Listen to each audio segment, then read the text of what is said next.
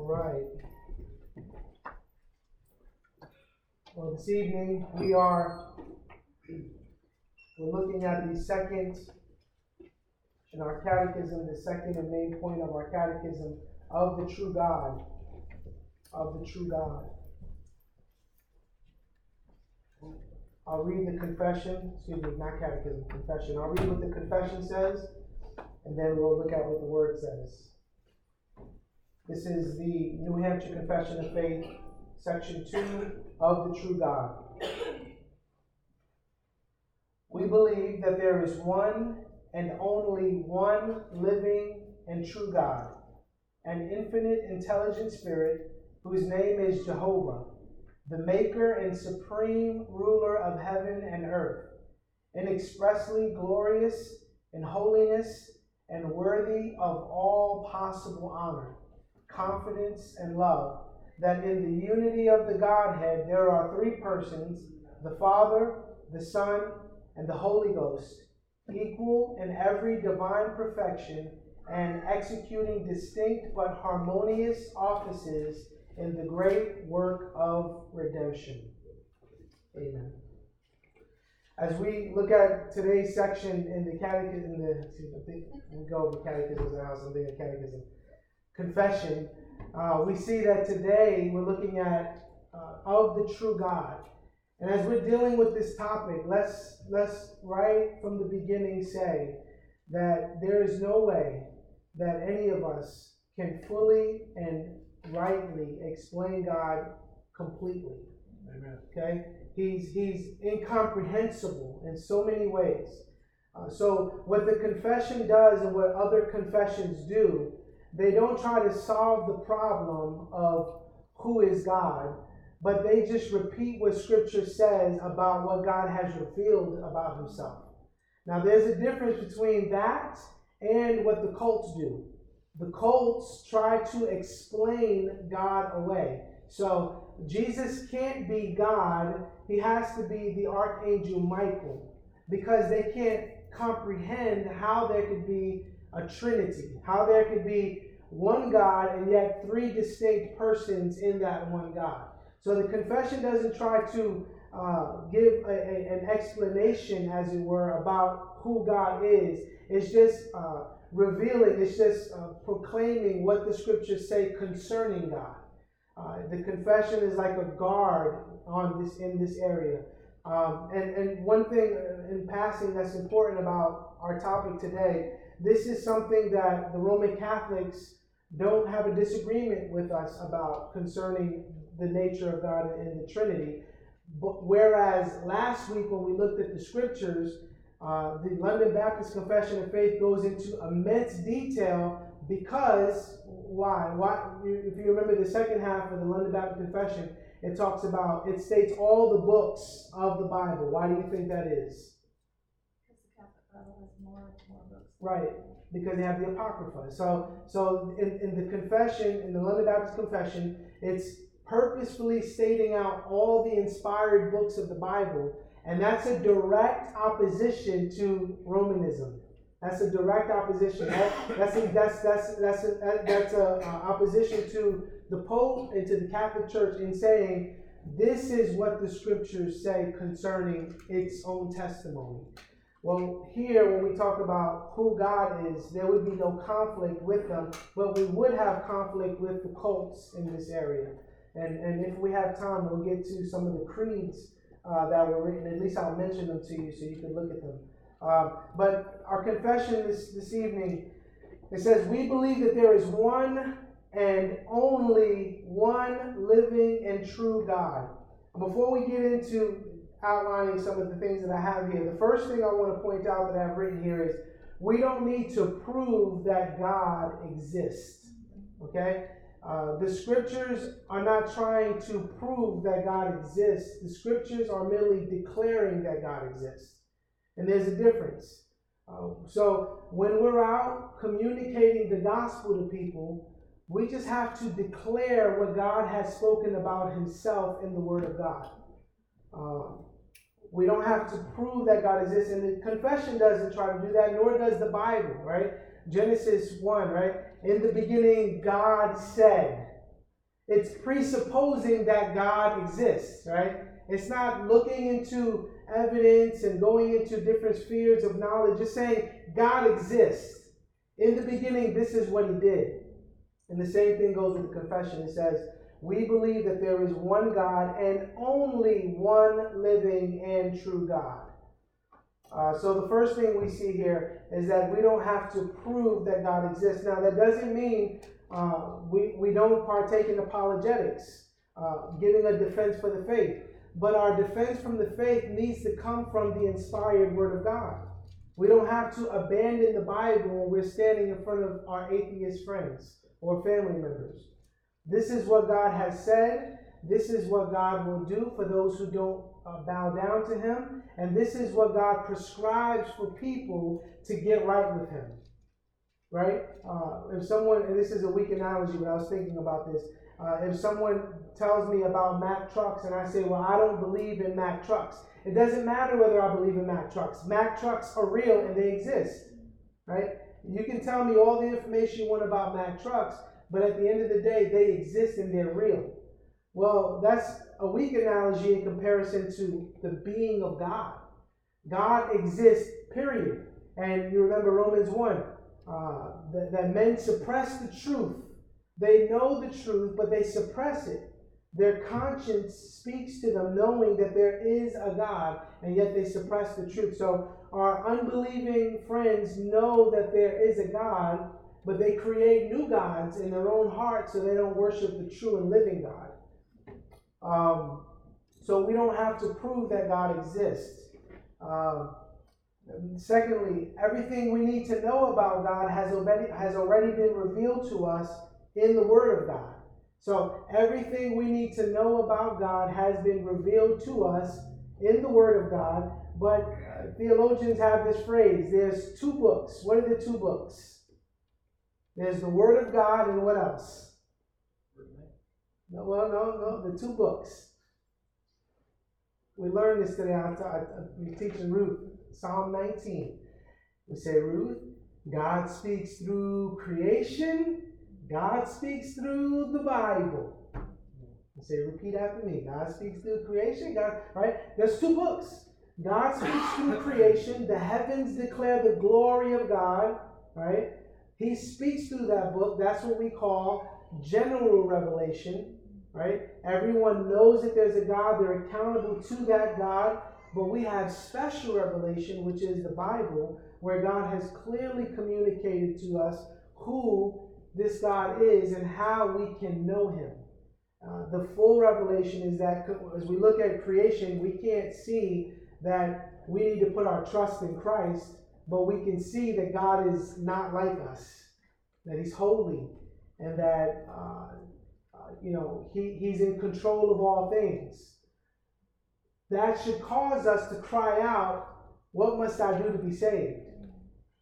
And we have the Word of God which tells us everyone who looks or calls upon the name of the Lord Jesus Christ shall be saved. So, everything we need to know about God has, has already been revealed to us in the Word of God, fully and completely, but we also have God's general revelation in His creation. So, uh, we cannot fully know about God and His ways, but everything we need to know about God has been fully revealed to us through His Word. Uh, so, with that statement, Deuteronomy 29 29, uh, I'll, I'll, read the verse, but it's a very familiar one for us.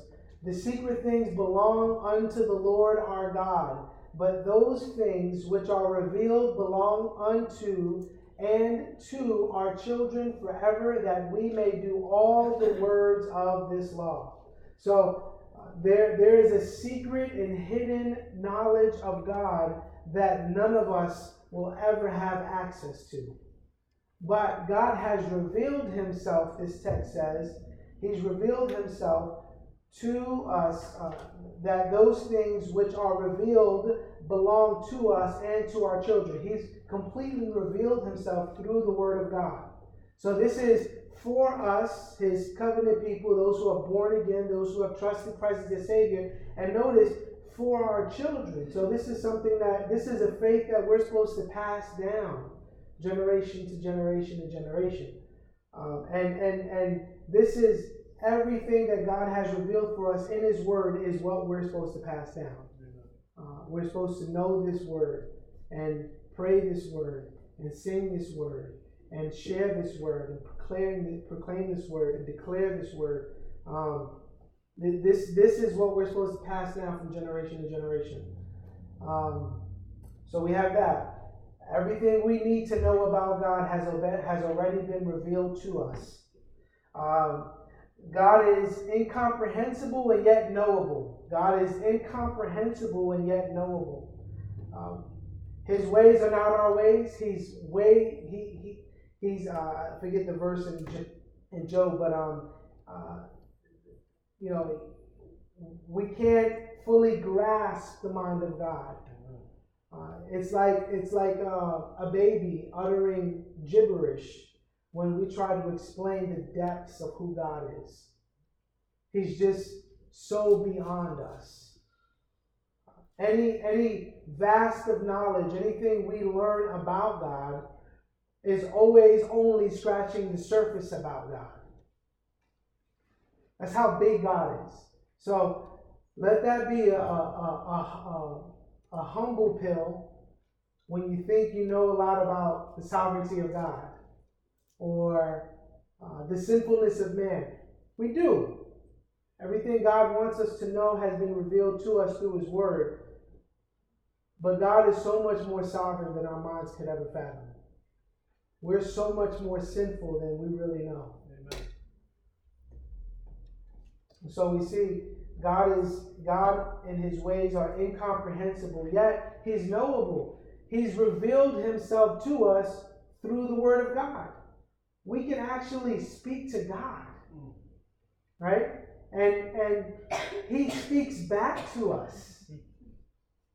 Isn't that amazing? Uh, let me give you an example.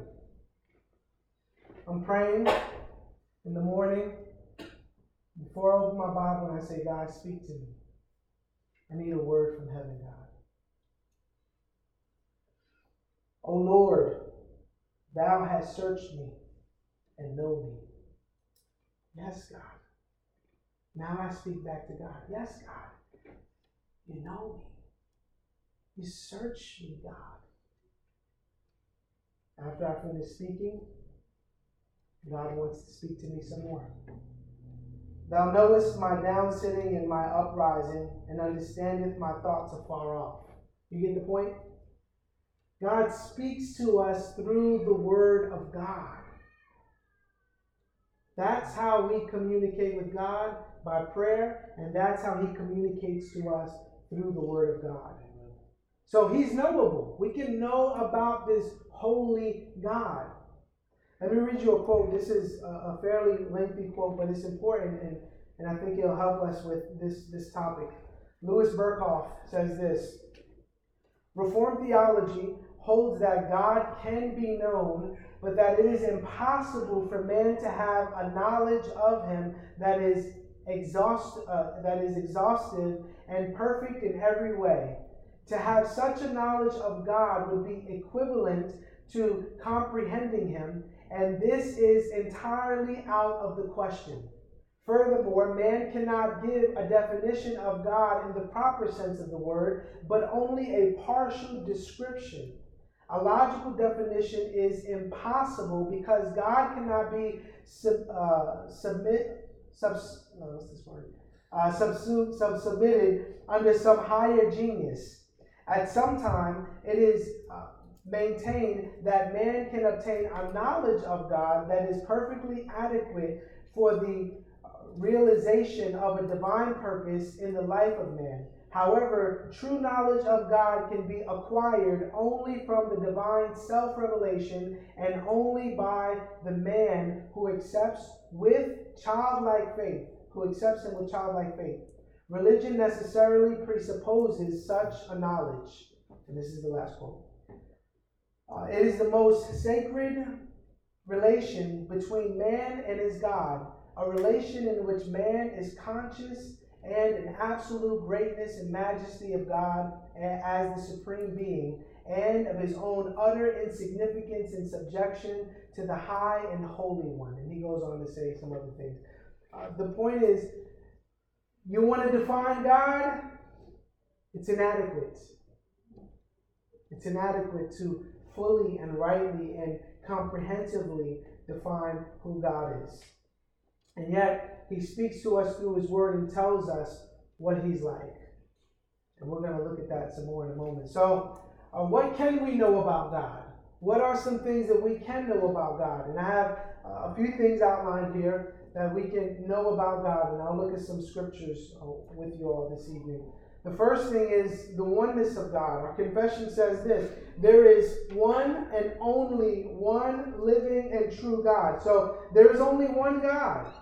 Right? This is this is the first thing that, that the scriptures tell us. Uh, in the beginning, God. Not gods, God. In the beginning, God. So there's only one God. Right? Now, uh, there are multiple gods, Paul says, but he goes on to say they're not gods at all. Right?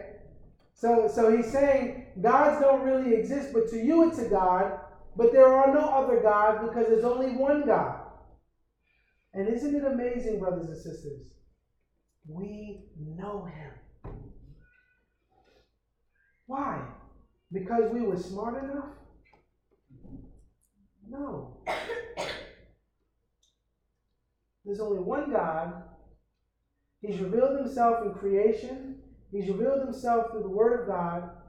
Men are blind and cannot see unless their eyes are open. And this evening, we can sing songs to the one and only true God. Grace. It's the grace of God. It's the kindness of God. It's the mercy of God. His loving compassion toward us who deserve nothing but his wrath and receive everything in his son Jesus Christ. So we can know this God. Let me read you. Let me read you uh, a few passages. This is Deuteronomy six four. Hear, O Israel, the Lord our God is one. The Lord our God is one. Now, interesting. There's one God, and we're going to get to this, right? One God, but the word God in the Hebrew language is plural. So there's one God who has uh, revealed himself in three distinct persons. Now, we see this all throughout the scriptures, um, and there are many examples.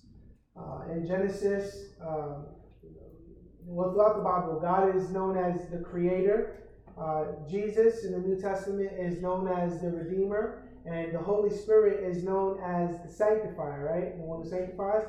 But although that's true, and it is, there are times in Scripture where Jesus is the one who creates. So, who created the world? God the Father did. God the Son did. God the Holy Spirit did. Right? Who's the one that redeems Christ? Christ went to the cross. God is the one, God the Father is the one who sent him. The Holy Spirit is the one who awakens men. They all have different offices, but all of them are one. And we're going to get to that. Um, there's, there's some great, great uh, confessions and, and, and, and, and, statements said by a, a, lot of people concerning this topic. So let me read you another passage. This is 1 Corinthians 8 4. It says, As concerning therefore the eating of those things that are offered in sacrifice unto idols, we know that an idol is nothing in the world, and that there is no, there is none other God but one. Verse eight, uh, verse six. But to us there is but one God, the Father of whom are all things, and we are in him, and one Lord Jesus Christ, by whom are all things, and we by him. 1 Thessalonians 1 9. Ye turned to God from idols to serve the living and true God. That was us, brothers and sisters. Now we serve the true and living God. So the first thing we see is the confession tells us there's one God, one living and true God. Which means that when the Jehovah's Witnesses knock on the door and the Mormons are riding their bikes in the street, there's a conflict of interest, right? Somebody's misrepresenting God. Who is it? Well, if they have a different gospel and a different Jesus than they are. Now, we need to engage in apologetics. Take them to the Word of God and show uh, there is there is only one God. Jehovah says, right? And Jesus says in the New Testament uh, that that He is God. Thomas bows down and says, "Oh my Lord, my God." So we need to be adequate enough and know the Word well enough so that when we're standing in front of cults uh, or atheists, we're able to clearly communicate what we believe and why we believe it. But unfortunately, what is it that we often do? The Jehovah's Witnesses knock on the door, and I'm just telling myself, Jehovah's Witnesses knock on the door, peek. Right? Because we, we're with our families, we don't want to be bothered, we're not we don't like conflict, we don't want to get into arguments. Brothers and sisters, we need to repent. Now, when I say we need to repent, that doesn't mean we're always going to be free to have a long discourse with the cults. But we need to be willing, right? We love to quote the verse, the kingdom of God is on the offense, not the defense, right? And that's a true statement. It is. When's the last time we were on offense? I, I, was supposed to speak to a brother yesterday. He said the Jehovah's Witnesses knock on doors in his neighborhood. And he goes right behind the doors that they knocked on and explains the gospel to those people and says, that's a lie. And then he goes on, he went on to tell another story that when he's at, this guy from New York, when, when he's at the train station and he sees the, the Mormons, he goes, he goes to them, like he, he walks in their direction. Brothers and sisters, we know the Word of God. We serve the true and living God. Um, and so, what we need to do uh, better at in our churches is well equip the people. And what we need to do better at as Christians is bury our face in the book. Know the Word of God. Hide the Word of God in our hearts. So that we're burning with passion to see the one and only true living God glorified as we open our mouth and proclaim his name. That's our desire. So we serve this one and true living God. Secondly, God is infinite. Uh, the uh, the confession tells us God is infinite. He's endless and immeasurable. So God is infinite and holy. Um, so the second thing the confession tells us is the attributes of God. It says, an infinite, intelligent spirit, inexpressibly glorious in holiness. Uh, so, so God is uh, endless and immeasurable. He's a spirit, right? Uh, non-corporeal. So when the scriptures, when the scriptures say um, God with His nostrils smelled, right? It's using that metaphor so that we can comprehend uh, what God, the, the picture of what God is doing when He receives our offerings. But it isn't that God has a nose. Right? God, God doesn't have nostrils. God doesn't have a hand. He's a spirit. Right? So, so this is this is a being that is unlike us. This is a being that this is a person that that we will have to give an account for on that day. And praise the Lord, Jesus took the wrath that we deserved on our behalf. But that isn't the case with the family members we know and the friends that we know. And we can't save them, but we can be faithful to do what God has called us to do with what we have in our hands to do, uh, with the resources that we have. This is an infinite, intelligent spirit. So when you're praying, right, God doesn't have to, you, you, you don't have to, uh, well, let me, let me read the verse. I'll be better at doing that. Um, this is Jer- uh, Jeremiah 23 24 says, Can any hide himself in secret places that I shall not see him? saith the Lord. Do not I fill heaven and earth, saith the Lord? So this is an endless and immeasurable God who is completely and perfectly holy. Holy, brothers and sisters. Inexpressibly glorious in holiness. Psalm 147, verse 5. Great is our Lord and our great power, and, and of great power. His understanding is infinite. So he's mighty in power, but he's infinite in understanding. So when you bring your request to God, he hears. But not only does he hear, he cares. And not only does he care to the degree that he hears, but he knows what you haven't even said yet. This is the God we serve, who declared that he will have the nations as his reward. So he hears our prayer. And yet, you see in the Psalms, the psalmist says, Lord, give ear to my cry, O God. This is who he's praying to. Give ear to my cry, O infinite and mm, uh, what's the word here? Inexpressibly glorious, holy God. And if he's inexpressibly and glorious in holiness, what kind of people are we to be? Would it be people who look like Christ? And so we see God is infinite and holy. God is one, and He's living, and He's the only true and living God. But then it goes on, it says that His name is Jehovah. His name is Jehovah. So we're the Jehovah's Witness. Amen? Amen. We are. His name is Jehovah. We serve Him. Uh, we'll move a little quicker on this. Uh, the, the, confession also goes on to say, it talks about not only the name of God. Uh, this is interesting. Again, how can we know God's name if He doesn't tell us? Right?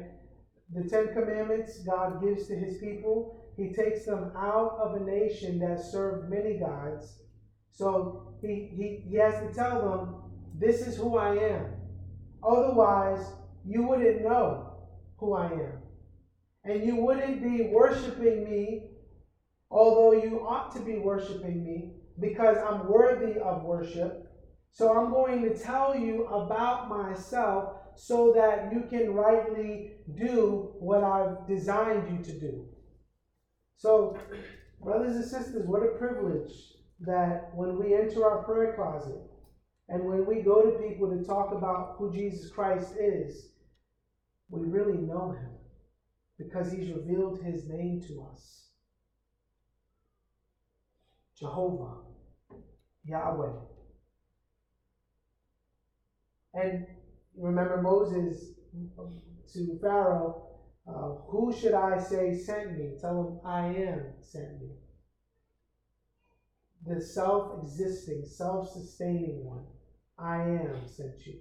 Now, Moses, I can imagine, was timid because he sees Pharaoh and, and, and the authority that he is, but he serves the only and true living God.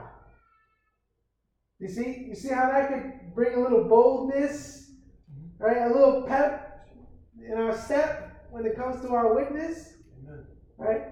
Not that we have anything to boast at in ourselves, but the God of armies is on our side. This is the God we serve. I have to rebuke my soul when I get scared of little things right after a big victory. That happened to you? God, I just witnessed to 10 guys. I'm scared to witness to this one. We need to be reminded, right? This is the God we serve. He's in control of all. Moving on. the sovereignty of God. It says, the maker and supreme ruler of heaven and earth. He is the maker and supreme ruler of heaven and earth. Um, let me read you the, the Westminster here very quickly. It says very similar. Um, it says this: uh, There is one, there is but one only living and true God, who is infinite in being and perfection, and most pure spirit, invisible, without body parts or passions, immutable, immense, eternal, incomprehensible, almighty, most wise, most holy, most free, most absolute, working all things according to the counsel of his own immutable and most righteous will. That's the God we serve. The Lord of all the earth shall do what is right. We have to remind ourselves of that.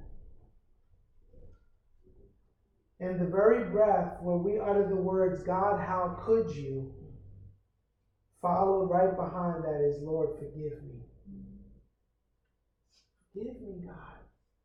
Your ways are so much higher than mine. And why do you do what you want to do? Because it brings you the most pleasure, God. If it didn't bring him the most pleasure, then he wouldn't be God. Because there would be someone else who should be receiving more pleasure. He deserves all the pleasure and the glory. And so, whatever he chooses is best for us, his people, whom he loves, then that's the best thing.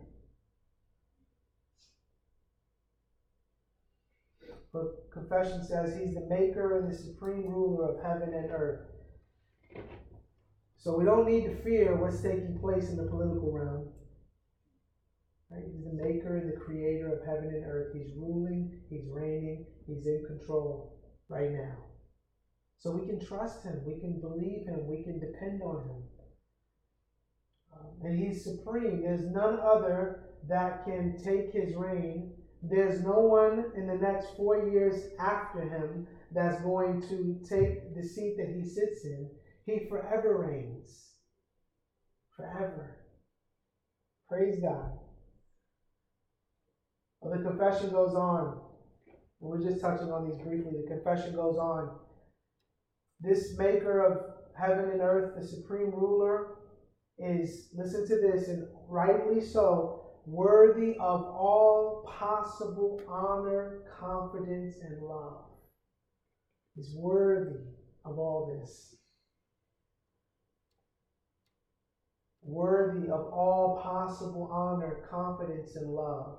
So we need to uh, tune our hearts to the Word of God so that we think this way by default. This needs to be our natural bent.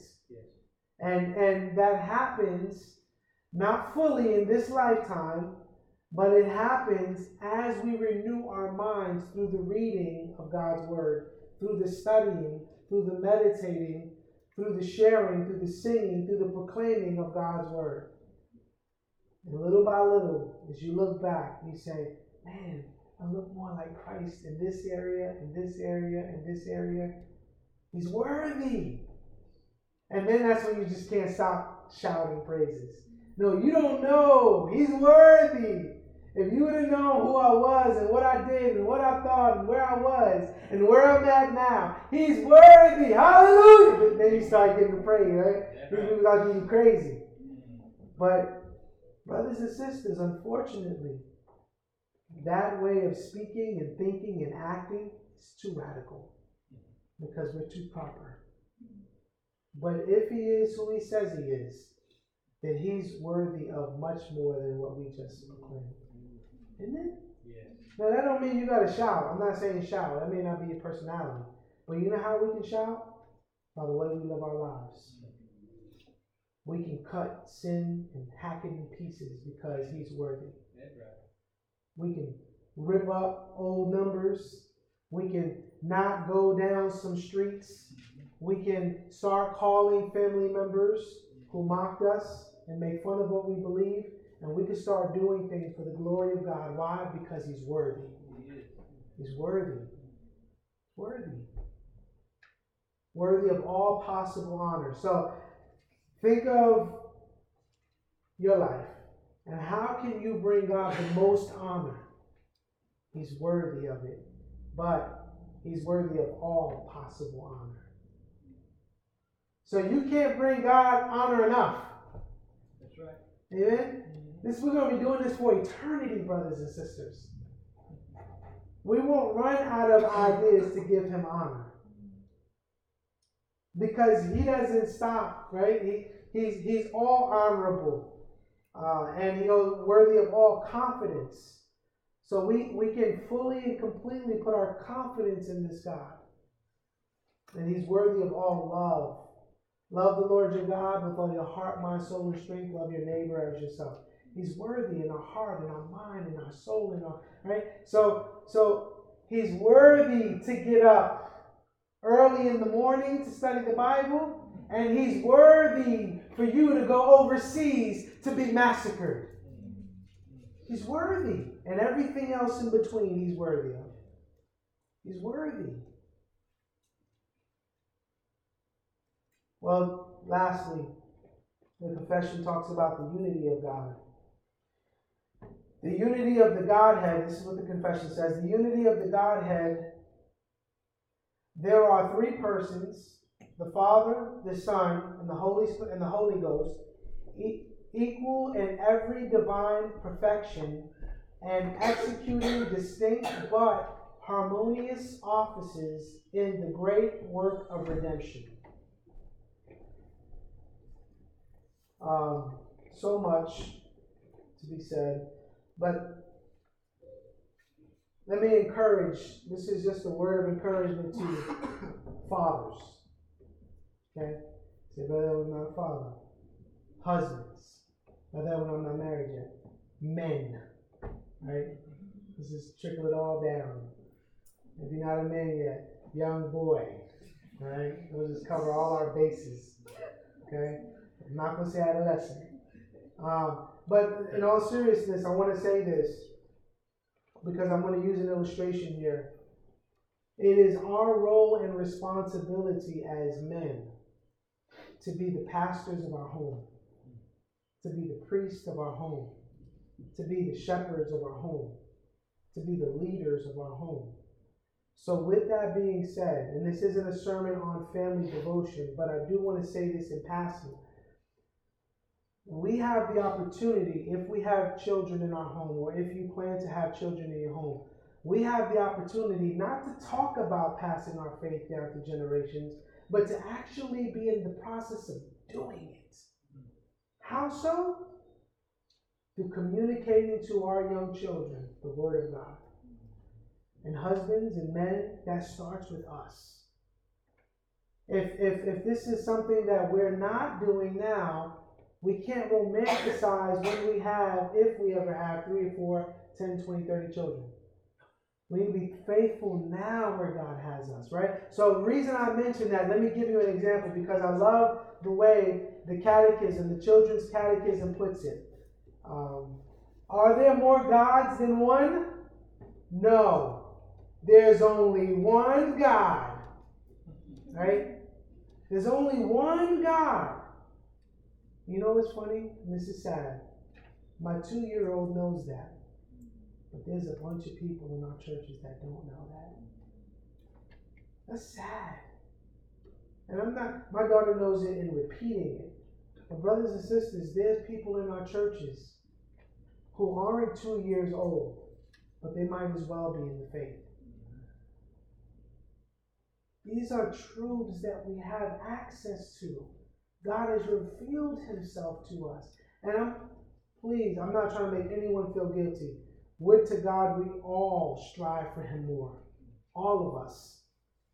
All of us. And that's, that's what I want to stir up in us. That, that we know him, he's revealed himself to us through the word of God. We can actually know him. So let's give our lives to knowing him. And he clearly communicates himself to us. So the catechism says, are there more gods than one? No, there's only one God. And how many persons does this one God exist? In three persons. Who are they? The Father, the Son, and the Holy Spirit. Amen.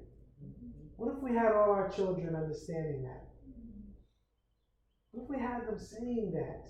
then we could be passing down this faith from generation to generation to generation.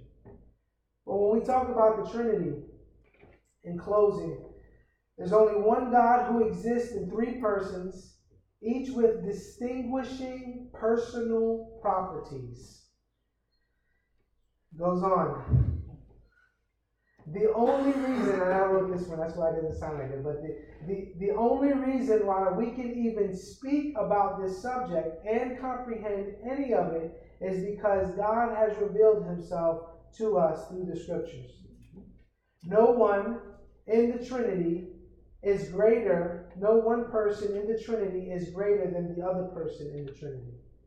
So we can pray. Now, the scriptures say, pray, our Father who is in heaven.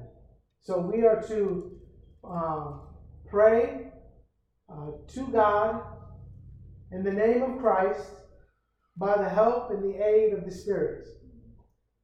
But because God the Father, God the Son, and God the Holy Spirit are all one, you can pray to Jesus. You can pray to the Holy Spirit. The, those are so it's not like, oh, sorry, God the Father, or sorry, God the Son, but I'm having a time with God the Holy Spirit today. They're all one. Right? Three distinct persons. Now, the scripture, you know, Jesus is praying to the Father, right? Our Father who he teaches his disciples, pray like this. Our Father who is in heaven, holy is your name. Um, so on and so forth. So, but the important point is, no one in the Trinity is greater than the other person in the Trinity. This is a quote. Godhead, uh, Godhead is possessed by all three persons equally. It is by virtue of this that God is unity in Trinity. Repeat that. Godhead, Godhead is um, purpose, excuse me, possessed. Godhead is possessed by all three persons equally. It is by virtue of this that God is unity in Trinity. Um, last quote, I want to make a statement and open it up to any questions.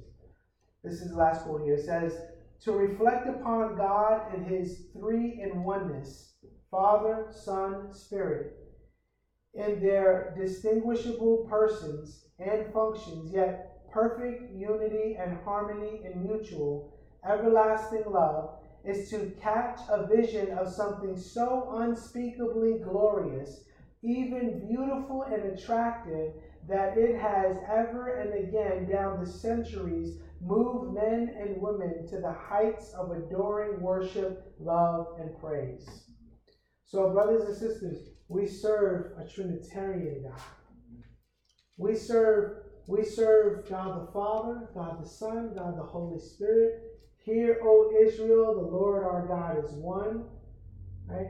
And and when we're when we're when we're praying and the Lord answers our prayer, all three persons of the Trinity have agreed that this is what brings them the most glory in answering your prayers.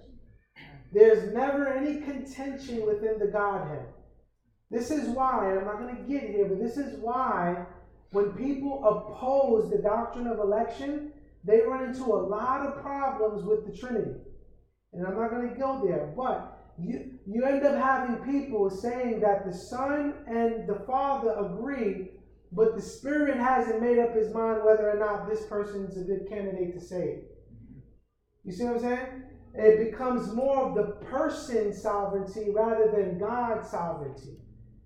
Right? So it's very vital. We have to understand there's a unison within the Trinity. They all agree.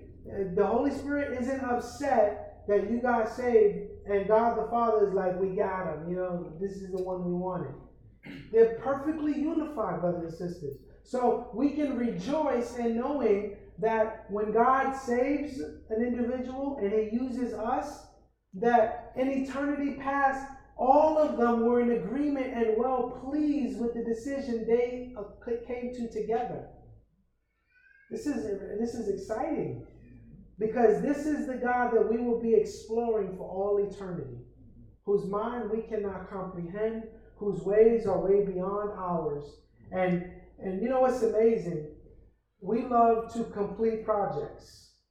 Right? We like to do lists and say, did it, yes, completed. Let's move on to the next thing. We'll never do that with God. There is no completed project in understanding the ways and the mind of God. So for all eternity, we'll forever be in the bliss of God's presence, worshiping God the Father, God the Son, and God the Holy Spirit. The thrice holy God. Um, any questions before we close? That was rough. And, and to encourage you and myself, that was the first time I ever taught on the Trinity. Um, so I've got a long way to go, but I thank God that I was telling Corbin earlier, Trinity is one of those topics that you you say you, you say the wrong word and you're a heretic. Right? You cross that line of like heresy. Um, and and there are some good uh, creeds uh, in the sixth and seventh century that um, church fathers dealt with because there was uh, a misunderstanding uh, of um, of the Trinity, and people started to come up try try to understand the mind of God. They end up misdefining God according to the Scripture. So we want to we want to always go back to the Word of God and wrestle with these things and repeat what Scripture says concerning God in the whole counsel of God's Word. I would like to expand a little bit on what you said Please. about, you know, we're finite beings, and when we get in heaven, we have our perfect bodies, we, we're in our perfect bodies, we still are finite, and God is infinite. And we can be there a trillion, trillion years and still not know God in any fullness, and not be no closer than we were when we started. That's the God that we serve. Amen. He's huge, Yes. he's big. There'll always be an infinite bond. Uh-huh. Even if you live infinitely in heaven, you're still. That hurts my you brain. Yeah. Yeah. That makes a math professor excited. Until we're infinite out. Yeah, it's exciting. And it is and it, is convicting because I doubt him. I don't mm-hmm. believe his word. You know, I sin willfully. Right? And I need to confess that. And I try to hide from him. Adam, where art thou?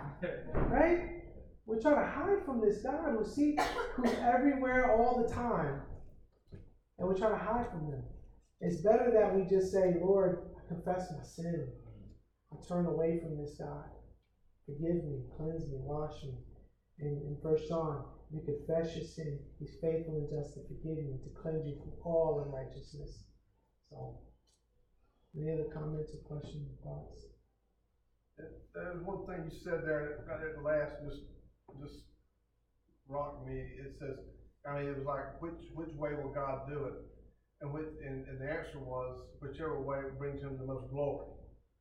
Now, that's just a hard thing for me to realize sometimes, you know, just in my own little selfish world, you know, it's all about me, and then I forget about, you know, my reward should be God's glory. You know, whichever, which way God gets the most glory for it should be what I strive for, what I, what should be my reward. Mm-hmm. You know, and it's just hard to get, and, and it, then, then it just gets me into, to a place where I, how, how, how sinful I know I am, how lost I am, how, how uh, fallen creature I am, you know? Because, it, Yeah, and, and you know, and that's, we talk about cults, cults cling to passages and not the whole counsel of God. So we want to be careful of that because that's, that's a vital truth. But that can lead into us thinking we don't have, we're not responsible for anything. That's the whole other side of the spectrum. God's going to do whatever He wants to do to bring the most glory. That's true. Amen. That's 100% right. But we're responsible beings. And we're going to give an account to this sovereign God. So, it's, my mind is hurting.